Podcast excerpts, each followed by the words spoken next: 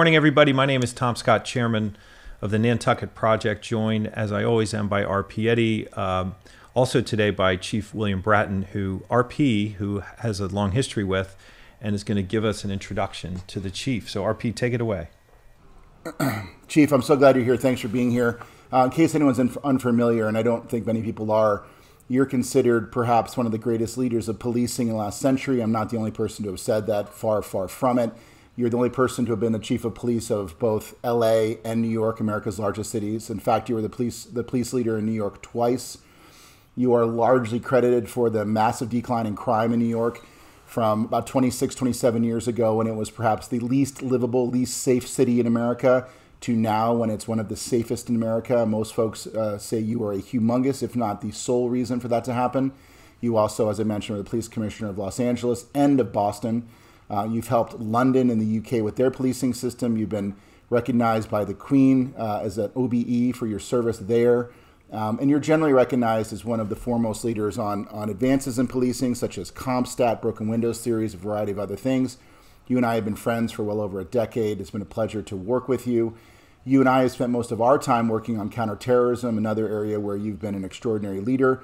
And perhaps as we talk today, counterterrorism might be one of the reasons that police are in a bit of the pickle they're in today about the militarization of police. It's something we hear a lot about, etc. So it's uh, it's a privilege to have you here. I really appreciate you taking the time, and I look forward to um, learning from you in a moment when um, being a police officer in America is probably as hard as it's ever been, and being a black man in America is probably as hard as it's ever been as well. So this is a tumultuous time, and leaders like you who have deep knowledge, deep wisdom, and deep empathy are going to be critical to us to, to chart a path ahead um, where I know there's a lot of good actors and way more than there are bad actors. So thanks for spending some time with us. It's great to be with you, RP. If I may expand a little on the introduction as it relates to you and I, you and I go back uh, literally almost a quarter of a century, not 10 years. That, uh, that's how much time flies.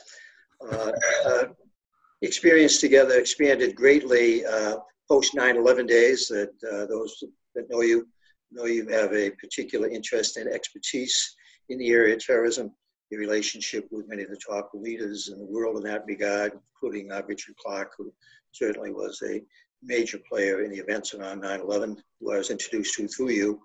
Uh, our relationship is that close that, uh, as you know, I offered you a position with me when I went to the LAPD with John Miller, who was heading up counterterrorism, to come out and work with us to create for that department its counterterrorism expansion after 9 11. And we've kept in touch on a myriad of issues since that time and privileged every year to also attend that great conference you put together here in New York with many of the leaders in the world discussing many of the world's issues. I can hardly wait for the uh, 2020 version of that with all that's going on. Uh, it's uh, you're not going to have room for all the issues that need to be discussed. So, just a little background for your uh, your audience in terms of uh, you and I and the sense of the relationship we have. Thanks, Chief. Thank you, Chief. Um, Chief, what I thought I'd do uh, is just give you a little bit more of an intro to the show, and then also just to give an audience a sense of the point of view as we come at this today. Um, I think it goes without saying we're three white men here. Um, our perspectives are what they are and limited to a certain extent, which makes sense to me. Um, my great grandfather, Charlie Scott, was the chief of police of Port Chester, New York, many years ago. Um, my father, uh, both father and brother Marines. Um, I would describe myself politically as a version of a libertarian, which is to say, generally, of maybe a little bit more conservative than most. Um, but I also uh, have a specific view of the time that we're in, and it relates in many ways to um, the the tenor of the show. And, and generally, we've avoided uh, politics uh, because our feeling was that, particularly in a time of COVID, getting out really reliable information was was very meaningful. And um, towards the tail end, or whatever, or you know, a number of months into the COVID story, the George Floyd story kind of blew up, and um, the tenor of the show has changed a little bit. And uh, I thought that. Um, I would give us just a quick video introduction, which sort of outlines partly my point of view, because you'll see it a lot from my point of view, but I think also will outline generally the point of view of the show itself and in a way that I think might be helpful both to you and to people watching. So uh, I'm going to do that now.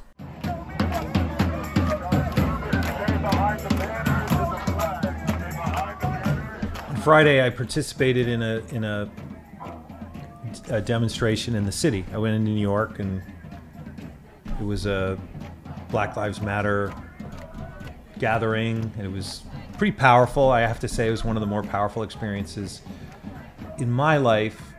I got very emotional, you know, and, and I, I, got emotional in, in unexpected moments from unexpected things. I think it was people's passion. Like I was really inspired by their passion. It was very clear to me that there was big groups of people who are sort of at their wits' end, but they also just had such. I felt hope. That's what I felt. I felt a degree of hope and like a strident desire to be heard. And, and I thought it was beautiful. What followed was the mayor of Washington and the city council Yeah. Yeah. changed the name of the it became Black Lives Matter Plaza. They wrote Black Lives Matter in the road in between the, the street and the White House is Lafayette Square.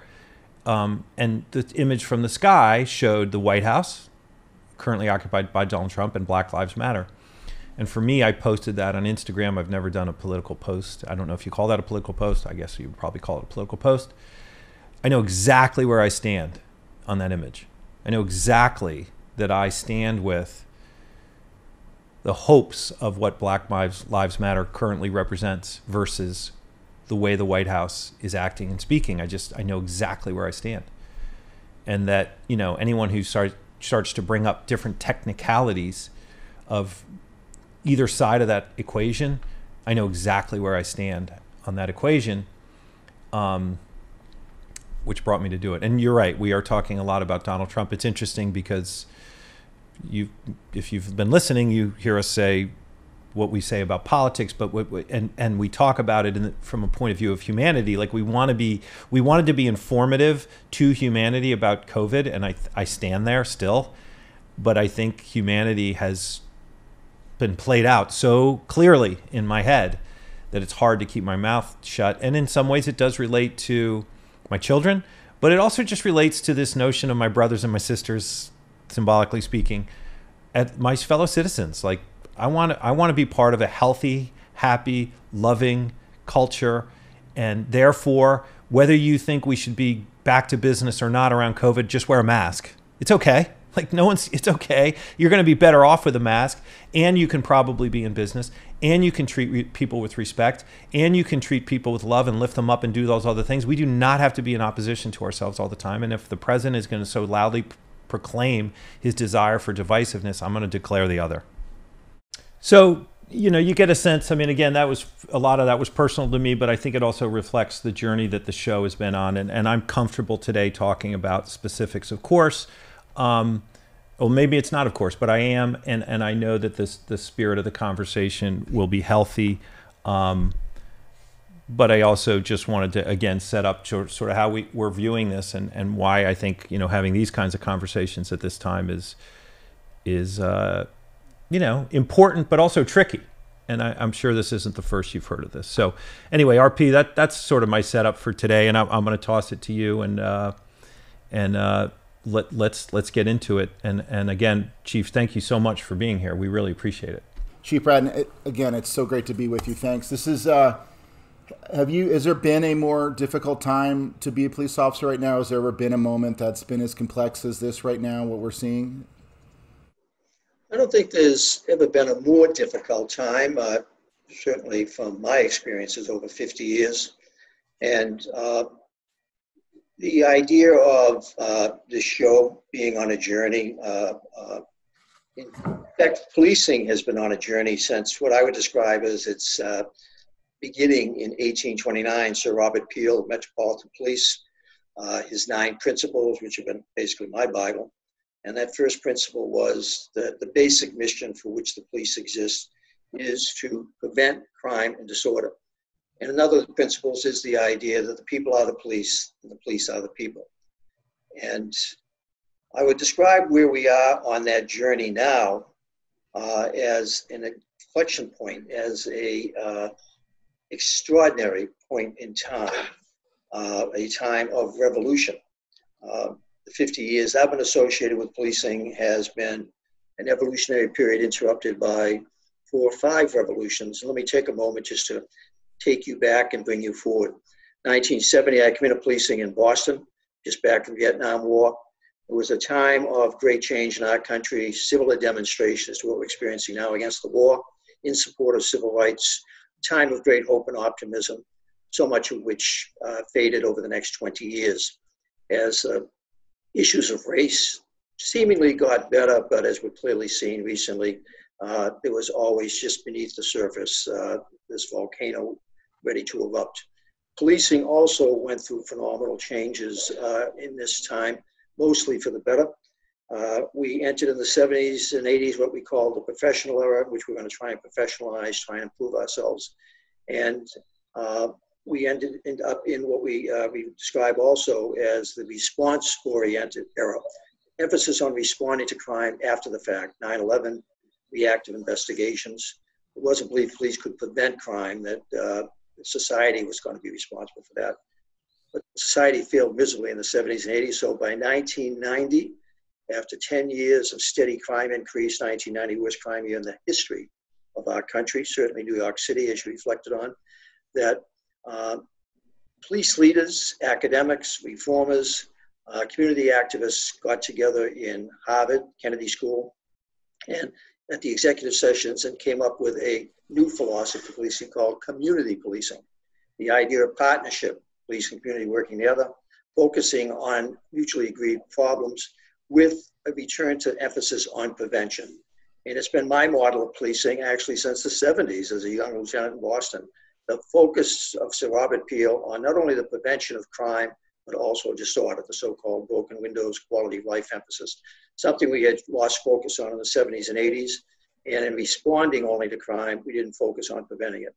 In the 90s, in the community police era, we created a new successful revolutionary CompStat, the timely, accurate focus on crime, the extent that we could predict where it was going to occur. Focus on also quality of life to prevent things from getting larger by focusing on them when they're smaller. Unfortunately, in that era, we also began what has been one of the main targets of a lot of the demonstrations today mass incarceration, where to try to correct the chaos of the 70s and 80s in a well intended effort to control behavior, uh, a lot of people went to jail instead of to drug treatment, instead of to alternative types of correction uh, of behavior. And we ended up with some of the terrible grievances we're dealing with today. We also, one of the tools we used was overused over the next 20 or 30 years by American police in New York and elsewhere. That's the stop, question, and frisk tool. Uh, absolutely essential policing, but it was overused. In any event, the 90s saw a 40 to 50% decline in violent crime in the country. And as we moved into the 21st century, we were then in the midst of another revolution, 9 11, which brought policing into the counterterrorism world. But policing coming into the counterterrorism world became much more intrusive into the private lives of many citizens, our Muslim citizens, once again, our black citizens, in new ways that were being challenged. So police were once again finding themselves in conflict. And then we ended another revolution in 2006 to 2008, the social media revolution. The smartphone was invented. And with that, all the technology that's flowed creating the social media effort Kindle, Twitter, uh, so much that shapes our world today, and police trying to get their arms around that and to use it.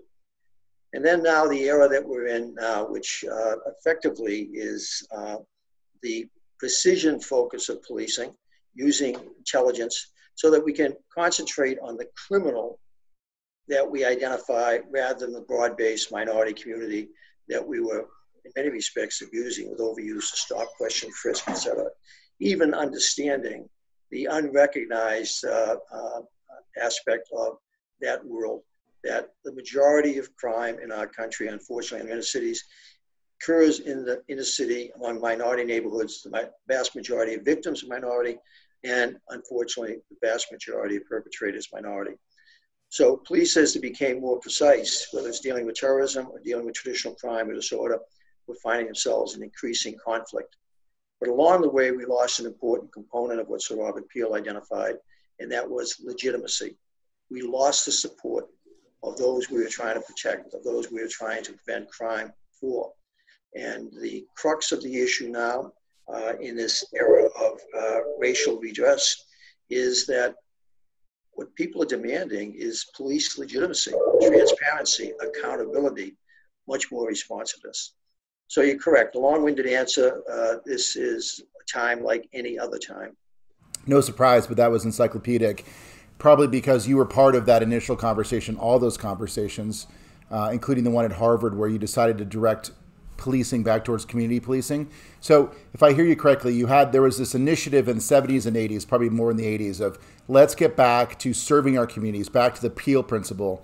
Um, but at the same time, you have mass incarceration going on. You have overuse of stop and frisk going on. You have counterterrorism being given to policing, something you and I worked a lot on, in a role that I think police is critical. Uh, police have a critical role in.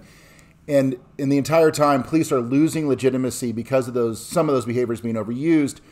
And in many communities, police in, are, are looked more as occupiers, looked at more as occupiers and warriors and less as a group working with the community and more as a group working upon the community. Um, and so that entire thing, again, as you say, the police began to lose legitimacy in many communities.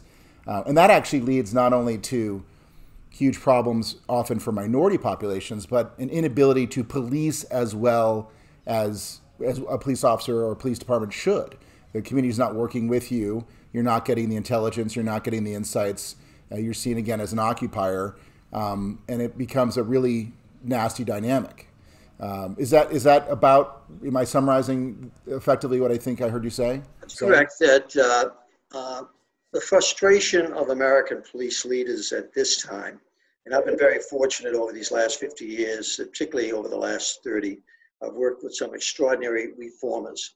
Uh, I myself would describe myself as a progressive. I think they would describe themselves as progressive neither Democrat or Republican. We serve whatever the, the office holder's party might be.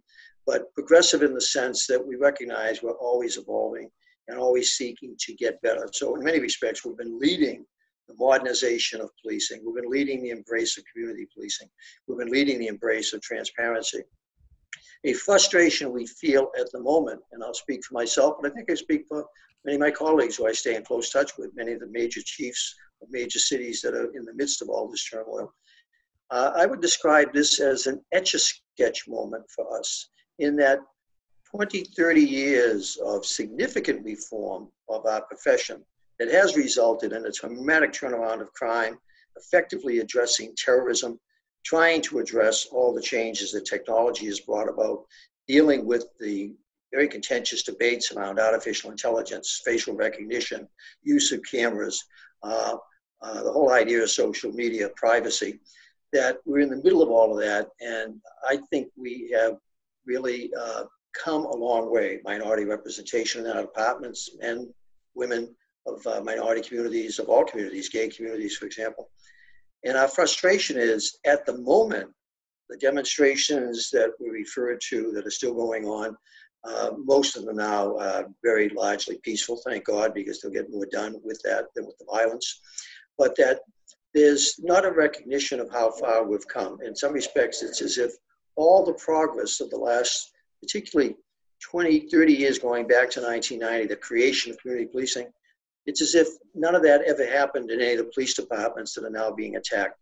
New York City, LA, uh, Boston, uh, maybe to a lesser extent, but LA and New York have gone through some of the most significant reformation of any organization in America the consent decree in Los Angeles that I headed up for seven years, largest in the country. New York, with all the oversight that everybody is demanding, it already has. So we are not a perfect institution.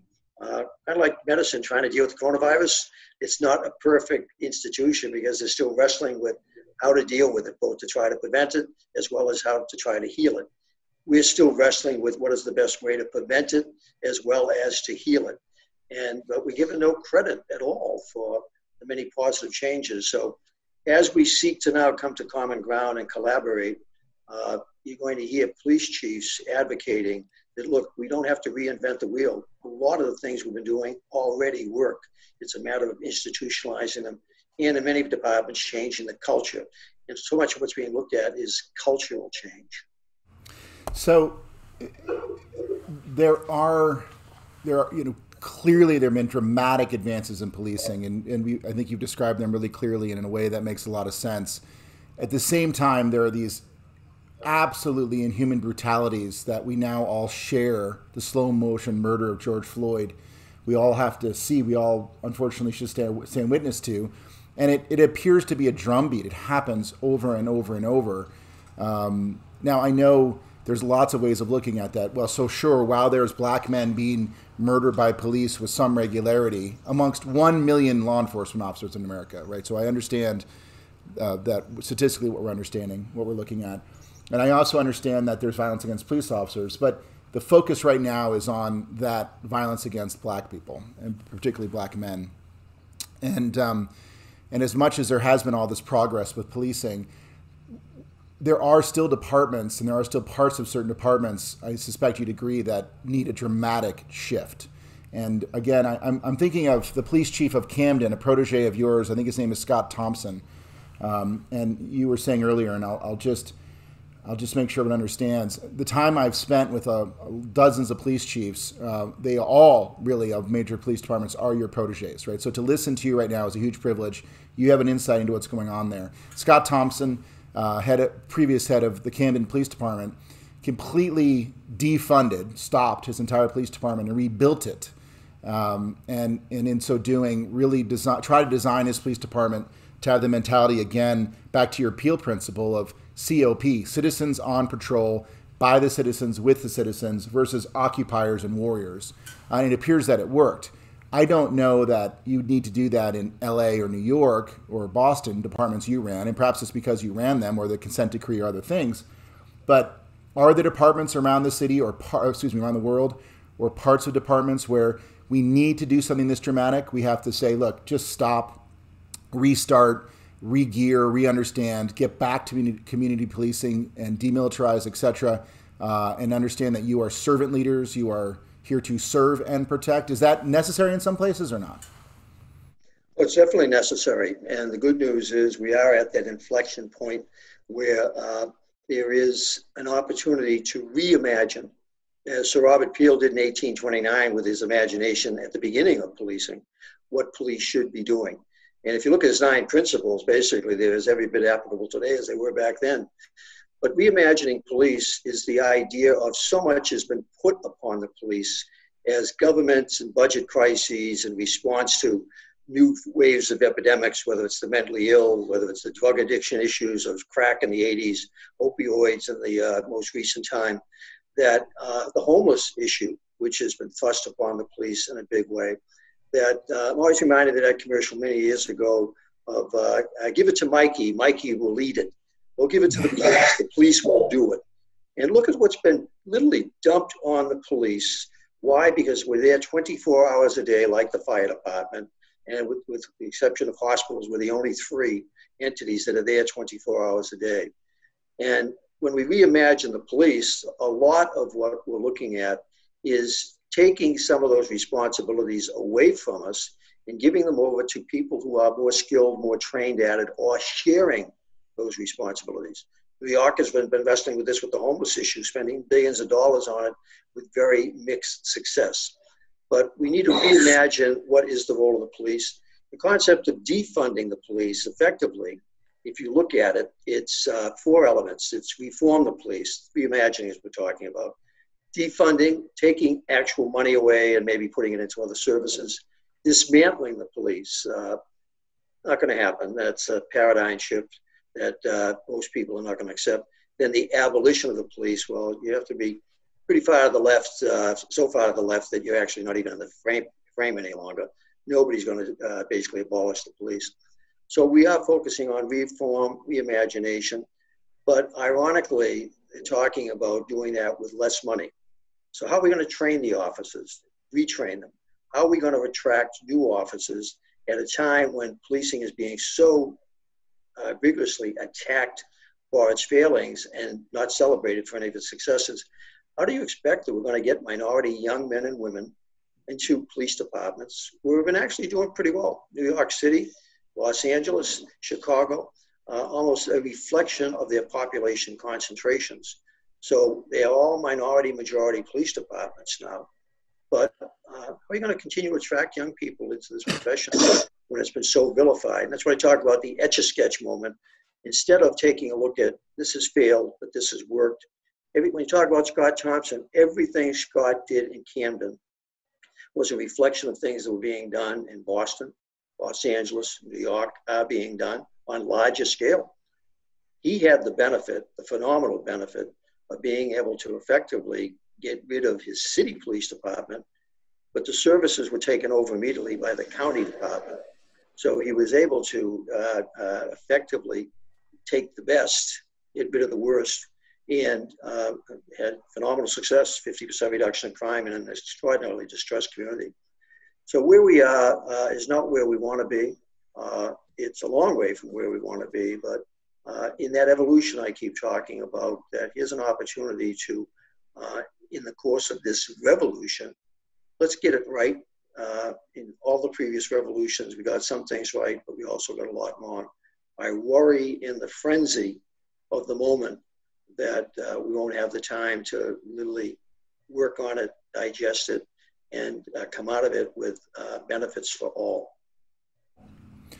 I, I, think it's important that um, while there's a tremendous amount to be proud of about how policing has evolved, and I think you mentioned a lot of the new burdens police have had, that this is also a moment when we have to recognize, and you, you're clearly doing this, that policing in some places by some police, or or maybe general aspects of culture across police, um, have got to change. And um, and I think uh, a lot of what I hear you talking about, and a lot of your proteges talk about, about the the occupier mentality, the warrior mentality, kind of, uh, it, it's a bit of a, you know, the samurai versus Ronin, you know, the armed, the armed person who's enforcing the law upon people versus with people. Um, as much as we can get away from that, as much as we can acknowledge that, the better. Part of what when you mention what defund police means, and it you know it means a lot of things to a lot of people. It's a Rashomon. One thing it means that I think we have to be very careful about is it means to further right law and order voters. And that's a category of voters. They're called law and order voters. Um, it's a dog whistle that Donald Trump is using to motivate them to vote for him because of the point you make, Chief Bratton, that you know th- there's this immature idea that we'll just get rid of policing. Obviously, we can't do that. We have to be able to protect the sheep from the wolves with sheepdogs. The sheepdogs need to be there. Um, but it's become a dog whistle. I guess I'm really extending the dog the dog analogy here. It's become a dog whistle to far right voters um, because of its its fear basing to them. Um, looking at you know videos of you know our president sending videos of African Americans hurting white people, um, you know, is, is really blowing that dog whistle hard. But I, I think this is a moment where people like you, I'm so glad you're standing up, and others saying, like, let's reconsider how citizens can work with citizens to reduce crime. And let's reconsider what it is we ask of police. Um, I, I think it's worth noting that you go back to this moment where community policing was created or recreated in the 80s and 90s, and again, largely by you and in and of itself, that probably would have been a pure and good mission, and it probably would have been largely successful. But too much then was asked of the police and put on them, um, and and perhaps we have to figure out how to break it down. I think of New York, where you dial nine one one nominally for an emergency or a violent crime, and you dial three one one for a lifestyle problem, a noise violation, a parking issue, or whatever. Um, and I think of the UK, where you've spent a lot of time, and a lot of the police response and police presence is unarmed more of that 311 de escalating community policing, get to know your town kind of policing that you've advocated for so long. When you need the 911 emergency response, you need the arm response, it shows up. Is there a role to take the guns away from a number of police officers or law enforcement officers or community policers or community assistants in this country? Can we get towards that British model, or are we too much of a gun culture and unable to do that? Let me offer several comments. Uh, in Britain, there was great dissatisfaction with their police services, has been for generations now, uh, despite most of them being unarmed. Uh, through choice, the unions over there have consistently voiced uh, opposition to being armed, that uh, rather focusing on de escalation, being equipped properly. But they're living in a very different society than us. In a country like ours, with more guns than people, with the love of firearms, with a history of firearms, uh, England is a very different society, so you really cannot compare. the two experiences. But even in England, tremendous racial tension around policing. Uh, you talked about this idea of policing in America. Uh, there's no ability in America today to disarm the police. I'm sorry, the society we live in, you can't ask officers to go uh, toward the dangers they face, whether it's terrorism, traditional crime. Uh, just can't do it. Can we seek to involve many other types of agencies, working in partnership with them, oftentimes uh, maybe separate from them? Uh, this is the defunding uh, effort that we're talking about. Possibly, that's some of the things that are being proposed. New York has tried it with limited success one of the reasons things keep getting dumped on the police is that the use of police powers oftentimes ends up becoming necessary. Case of New York City, every four minutes there was a call for an emotionally disturbed person in the city. And that call usually commit to 911. They now have teams of officers and uh, especially trained uh, medical people that can respond to some of those calls. But so often those calls you don't know what's happening till you get there and uh, that's the difficulty 311 uh, in new york city what you just described those type of calls there is nobody in new york to respond to those 311 calls except the police 311 when it was set up by mayor bloomberg was not something that was going to take police out of the response picture it effectively just basically removed the emergency out of it 911 was for priority one life threatening calls. 311 was for less life threatening.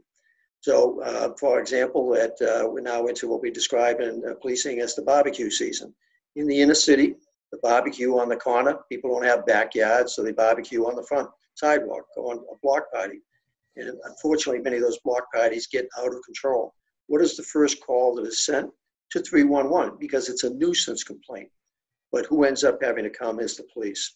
So, as part of this reimagining of police, there is going to be a discussion around who has to go. Do we need to send an armed police officer, or can we send a neighborhood representative from the community who knows everybody at that party? Uh, those are options we can look at. What's the same as we police now for 25 years been using gang intervention players who are oftentimes former gang members who can relate to gangs better than we can. Uh, in LA, while I was there as chief, we created a gang intervention academy where we literally sent all these uh, uh, young men to school, gave them diplomas. Oftentimes, it was the first diploma they ever received in their life. So we're trying a lot of different things. The problem at this juncture, RP, what I'm worrying about is unlike previous times, because of the situation we find ourselves in with the coronavirus, the economy, uh, the incredible political divide we have where nothing is getting done in Washington.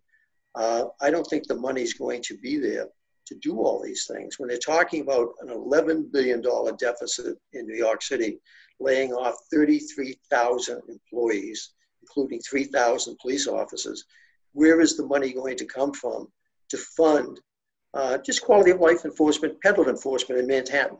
Uh, you, you, live in Manhattan, you're familiar with the peddler situation, illegal peddlers. Uh, they want to take have that taken over, taken away from the police. Police love to get rid of it, but when they sat down to discuss taking it over, and they saw all the bureaucracy that was involved. Where do you store all these goods that you get? How do you inventory them? How do you keep track of them? How do you keep them safeguarded? They backed away very quickly because the cost of the new bureaucracy was something the city was unwilling to take on. So a lot of great ideas at this particular point in time. Uh, but what I worry about is the soft underbelly of so much of what's going on is the funding that's going to be necessary for it. And with the political divide we have in Washington right now, or for that matter, in cities that don't have any money, that uh, where's this funding going to come from? It is a horrible time in America right now. Unfortunately, uh, the U.S. economy is shrunk, is shrinking. Uh, states like New York and others are going to build massive deficits, as you mentioned the money to try creative things isn't going to be there. Uh, yet we are demanding of our governments to do things they haven't done before, um, some of which are going to cost a lot of dough. Uh, it's a horrible reality. I was looking at the protests in Philadelphia and how the police uh, cornered a bunch of protesters and tear gassed them as they were stuck between fences and a highway. New York Times had a piece on that today. I suspect you've seen it. And I was struck with the fact that you had a relatively small number of SWAT police there, and I didn't see any white shirt leadership. And I was wondering where are the city council members? So when you think of the second force, I, I know I know you've really obviously worked extraordinarily closely with your civilian leadership in your policing history. But I wonder if it's time for us to ask our council members and our mayors and others to get down on the street with the police during these protests and take a look at what's going on. And ultimately, they're responsible. It's ultimately their it's their force. Um, you know, at least from a, a chain of command status. Um, and I you know I, I, never see that. So that, that's just one quick thought. Something I, I might point out along that line that uh, quite obviously some of the tactics that police have used to deal with the disturbances particularly those that uh, drifted into violence or looting or disorderly behavior. Or on occasion, unfortunately, when that behavior was not disorderly, but was overuse of police uh, equipment, the tear gas instead of the rubber bullets, pepper spray. I'd point out that in New York City, city you're certainly familiar with, one I'm very intimately familiar with, the New York City Police Department has not used tear gas since the 1960s, doesn't use rubber bullets, with the exception of its ESU, usually in hostage type uh, uh, violent situations. Uh, what they effectively use are cops with batons and occasionally shields. So I actually had to buy the shields in 2014 because they didn't have any. That uh, when we're in the midst of those disturbances after the murders of police officers Ramos and Liu. So going forward, uh, there's going to be a significant reevaluation of what is appropriate police response, what is appropriate police equipment, and I'd like to raise an issue that you've touched on twice in the commentary about uh, uh, police. So much of our activity is directed by politicians. You just raised the issue where were so many of the politicians during the recent disturbances? Many were there, but their voice was lost in the tumult of voices.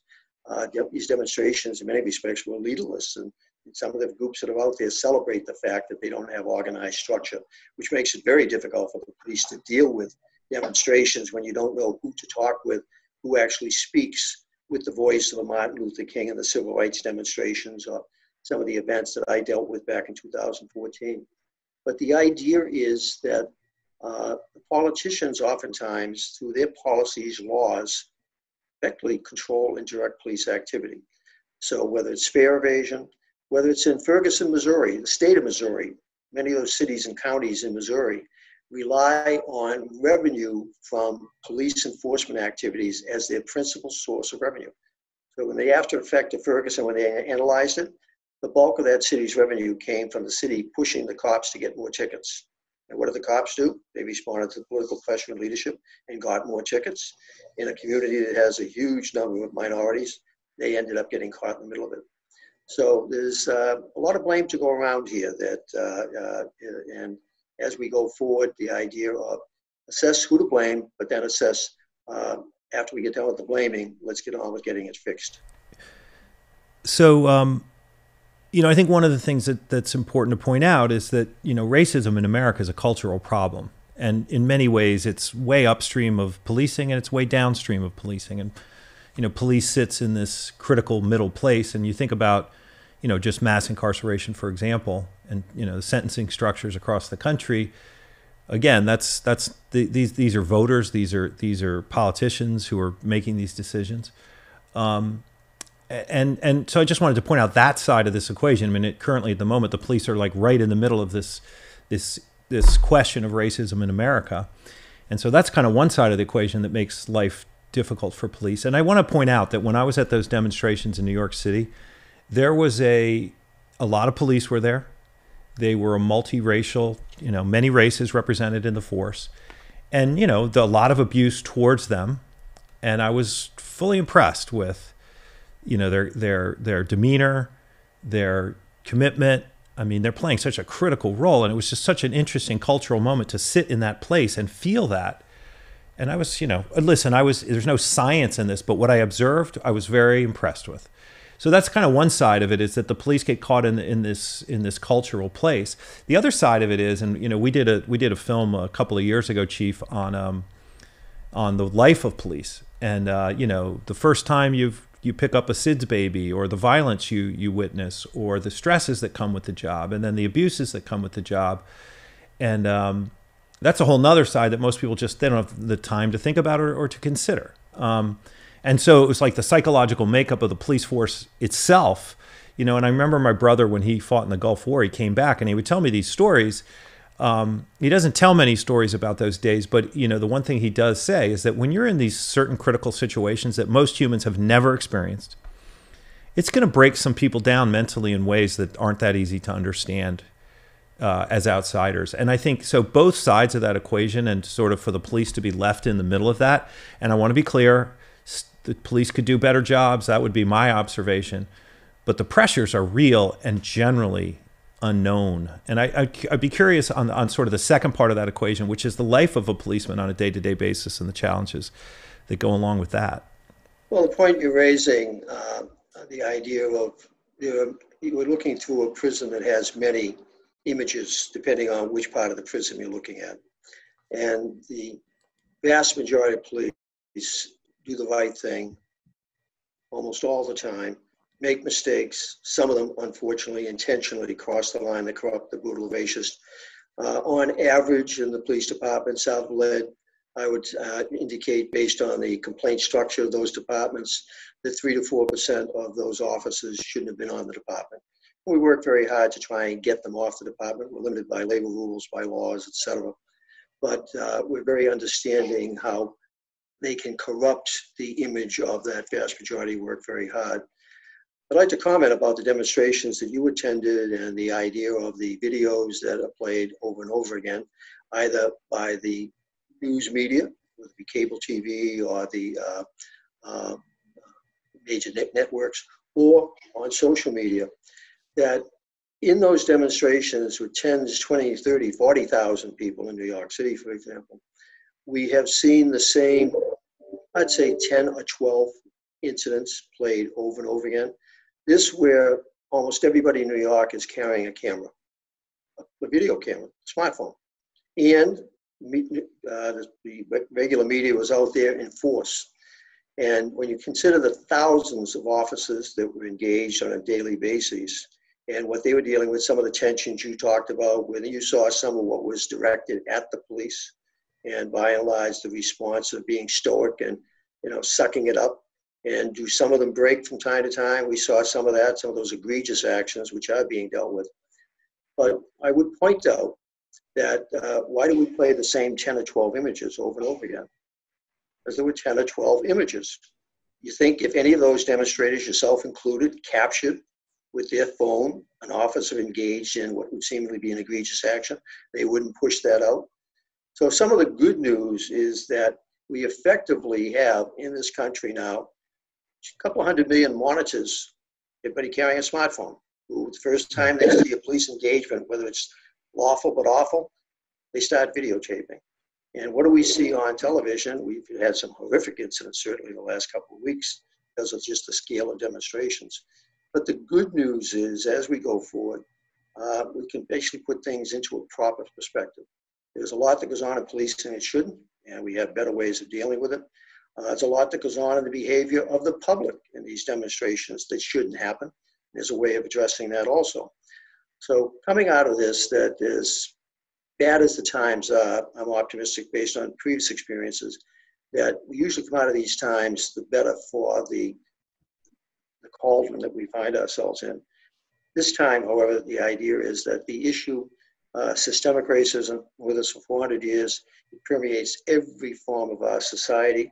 We're not all racist, but we operate in a very systemic racist society, and, and systemic racist world for that matter, not just against blacks, but it's, it's the nature of the world.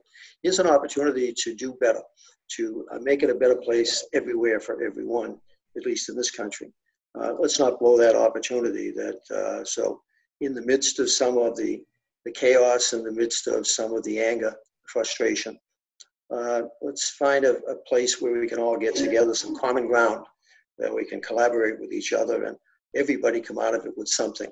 Is everybody going to get everything they want? Abe Lincoln was so smart when he talked about you can please some of the people some of the time. You're not going to please them all. Uh, let's try to please as many as we can uh, this time and uh, come out of this experience the better for it. Thanks. Uh, the whole conversation was fantastic. I think part of what we have to understand here is we're we're basically talking about basketball with Michael Jordan, right? So you have been, you know, if not the best, certainly recognized as one of the very best police commissioners and chiefs of the last century. Um, And if we had every police department run by someone like you, we probably wouldn't be in this problem, but we don't. Uh, the cities that we mentioned today and talk about where things are going relatively well are largely departments that have been run by you or your proteges or other very enlightened police officers. And but we still have a number of police officers who feel like occupiers and feel like it's their they have some warrior mentality and and perhaps in the culture change that we need to get to here, we can reimagine that as well. Um, well there, there has been a change. The warriors that we sought to recruit in the 80s were necessary because the 80s were horrific. The gun violence, 2,243 murders, 6,000 people shot in the streets in New York in 1990. Uh, you had to make the streets safer for people to come out into the streets, but you also had to make it safer so you could recruit a different type of cop who effectively would be going into a different environment. And I think we've been succeeding at that. It's not been as recognized as I'd like it to be. But even going to your Michael Jordan comment, and thank you for the compliments about me, that uh, uh, I get attacked as much as I get praised. And particularly in this day and age, they're going after quality of life, going after broken windows, now going after CompStat, all things I'm very proud of and will continue to be proud of. But even using Michael Jordan, uh, an article a couple of weeks ago about Michael, that uh, one of the most significant basketball players in history, talking about uh, him in the sport, that the other side of him. So even the legendary hero ends up getting beat up about some of his issues. No, there's room for all of us to get uh, beat up, and uh, we do. But uh, we need to get beyond that and take a look at what's worked, how do we make it work better in the future. And I thank you for this opportunity to talk about it because it's uh, not just a soundbite conversation, it's, it's a deeper discussion than that. It has to be a deeper discussion. And I also think it's really important that we all hear you recognizing the systemic racism in our society, the major fixes that have to happen. It's a time for reimagination. Uh, and that your word, like your what, what is it? The old Beatles song, "Imagination." Who, who did that song back in the mm-hmm. '60s? It, it, it's, a, it's, a, it's, it's a wonderful theme for 2020. It really is. Yeah. That uh, in terms of that, that should be the the anthem of 2020. Chief, I I admire um, your candor your your commitment. I, I lived in the last 30 years. I lived in Boston. I lived in New York. I lived in Los Angeles. So thank you also for your service, and I appreciate your time today. Enjoyed serving, continue enjoy serving, and I look forward to seeing the finished product here once you guys get done with it.